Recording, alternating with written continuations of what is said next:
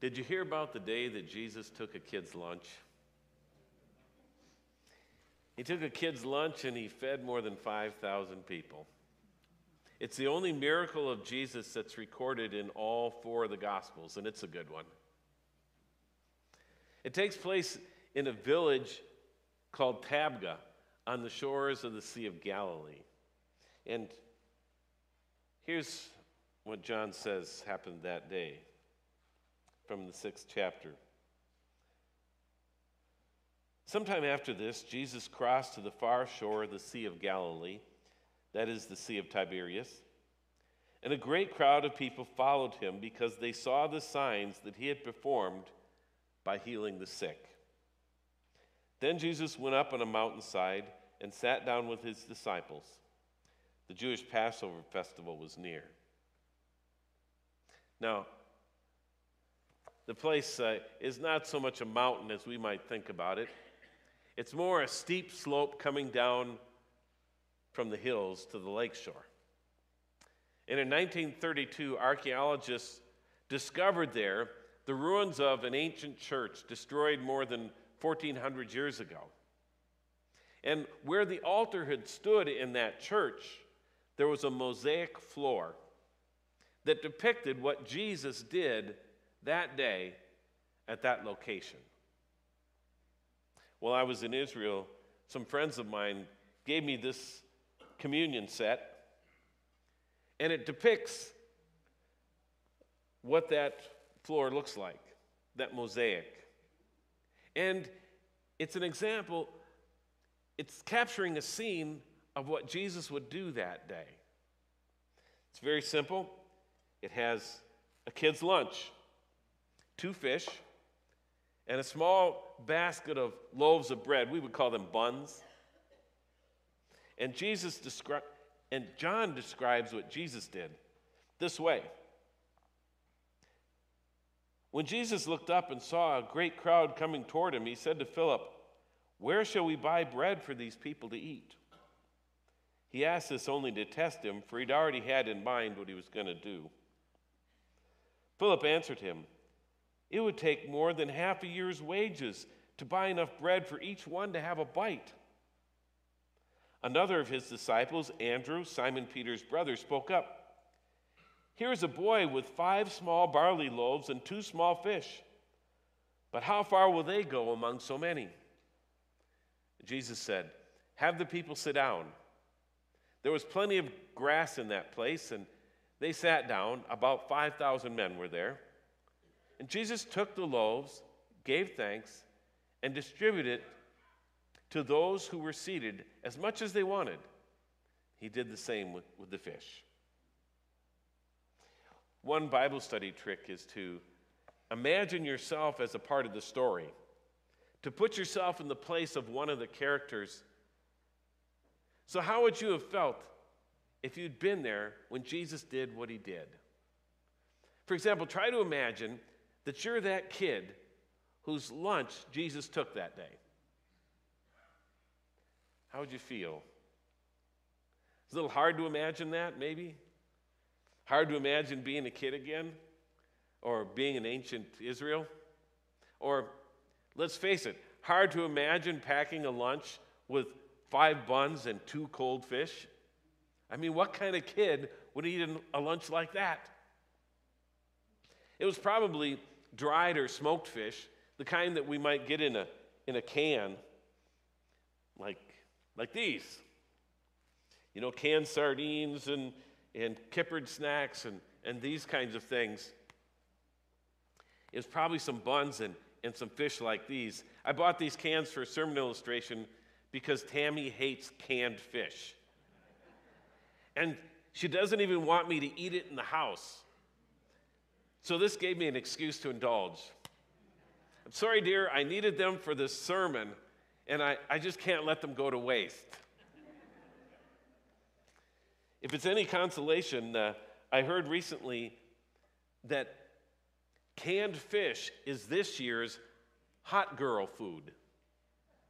It seems that these social media influencers, especially these attractive young women, are into canned fish.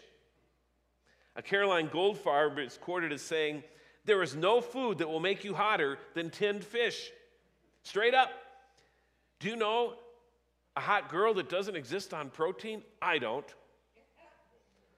There's a whole lifestyle that is minimalist, casual, and lends itself to sensual eating experiences, like sitting outside with a loaf of bread, a bottle of wine, and a can of fish. Who knew that Jesus was such a trendsetter? He took a kid's lunch, and he fed 5,000 people with the hottest trend in dining. Now, of course, this miracle doesn't get reported in all four Gospels because of what was in the kid's lunch. It's remembered because of what Jesus did with it. He multiplied it. What was meant to feed one fed the multitudes. Again, can you imagine being with Jesus that day? You have a good seat because you are close enough for Andrew to notice your lunch.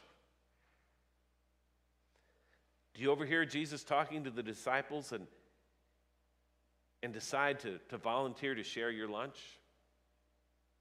Why would you do that? What difference would one lunch make with so many hungry mouths to feed? Or did Andrew demand it from you? "Hey, kid, let me see your lunch." I hope Andrew didn't do that. And if he did, Jesus probably would have said something, just like he did when the disciples tried to keep the little kids away. However that lunch got from you to Jesus, you watch him take the bread and give thanks for God's blessings. And that's important. Jesus is always giving thanks before he eats. Here and in the Last Supper, he gives thanks and he starts breaking that bread. And you know that soon your little lunch is going to be gone, but Jesus keeps breaking bread and breaking bread. And the bread starts piling up.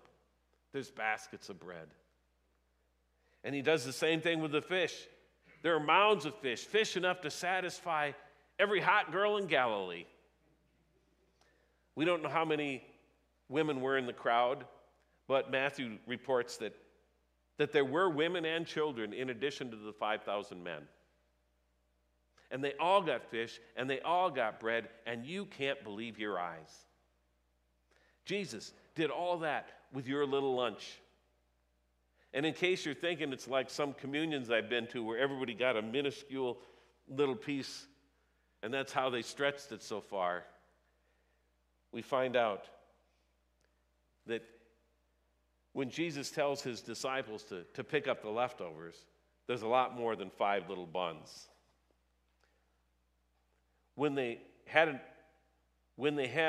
all had enough to eat, he said to his disciples, "Gather the pieces that are left over, let nothing be wasted."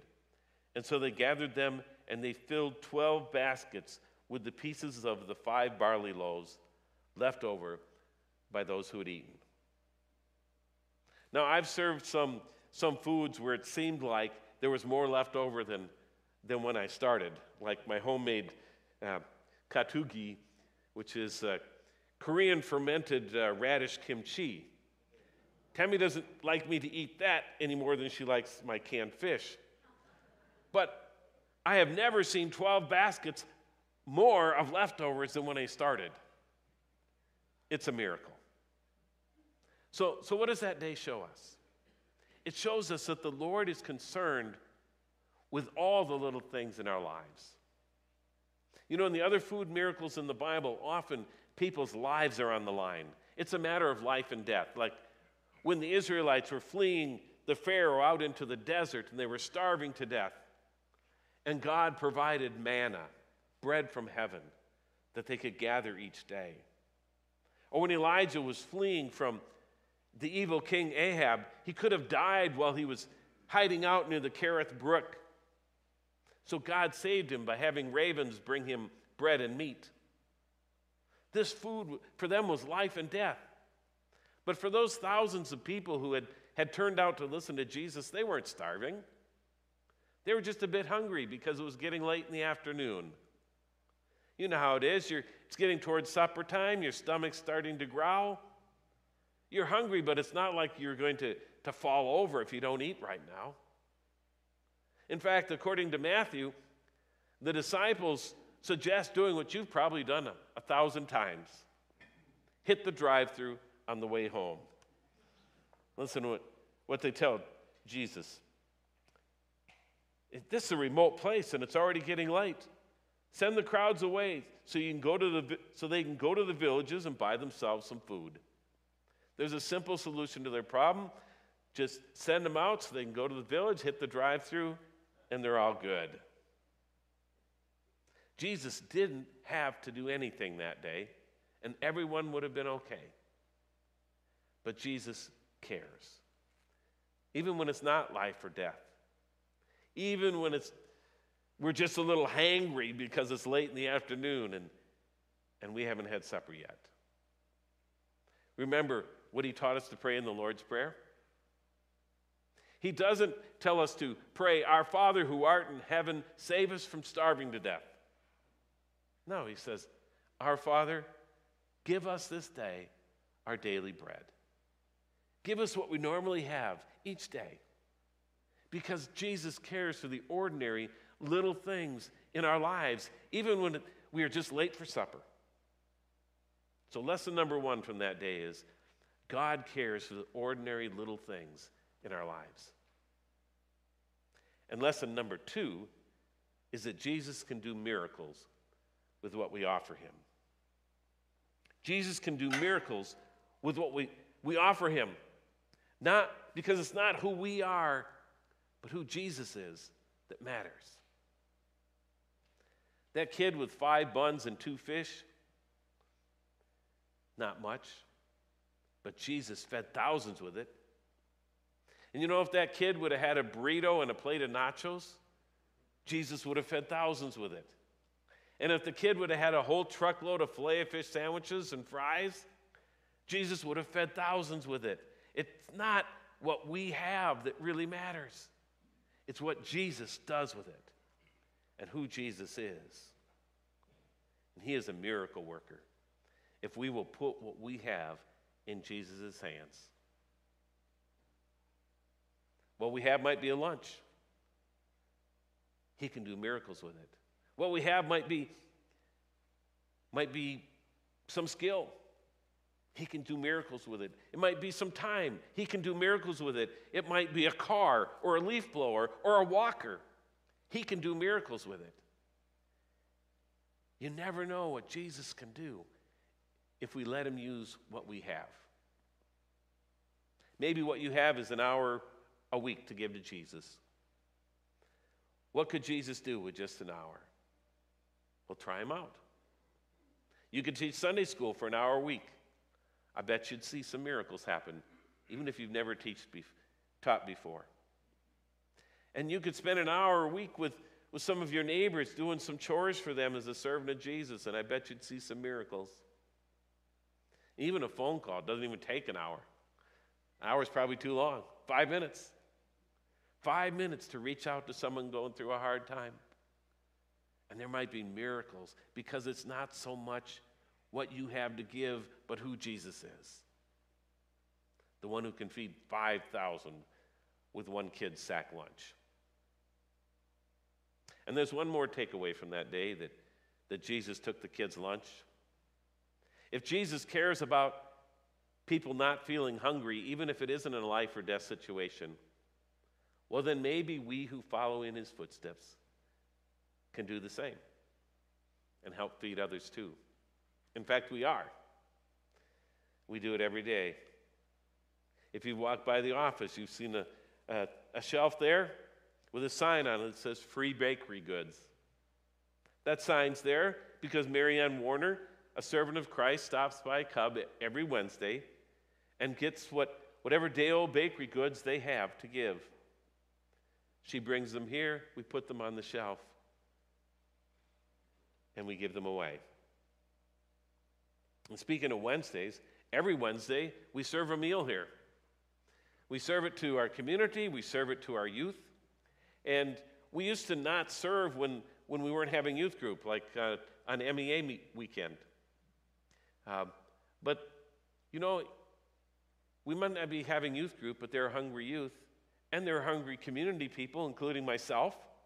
And so, graciously, those servants of Christ who cook on Wednesdays are going to have a meal on Wednesday. We're not going to cancel it this year because it's MEA week. No one's going to starve if we don't have a Wednesday meal. But then no one on that hillside was going to starve either. But Jesus fed them all. And of course, just over 6 weeks from now is Thanksgiving, believe it or not. And what are we going to do here on Thanksgiving Day? People are going to give up an hour or two of their Thanksgiving, and they're going to cook a meal for our community. And anyone who wants a meal or needs a meal will get one. And you might be delivering meals on Thanksgiving. And again, most of the people, probably none of them, are going to starve to death. But they're hungry, and it's Thanksgiving. And so you are going to feed them because we follow in the footsteps of Jesus. So lesson number 3, if Jesus feeds people, we can too. We can too. Not because people will die if we don't, not because people will think we're wonderful if we do. Oh, look at those great cooks. Look at all those people giving up an hour on Thanksgiving. Aren't they wonderful? No, we do it because in a meal, even in a meal as simple as buns and fish, people might see Jesus.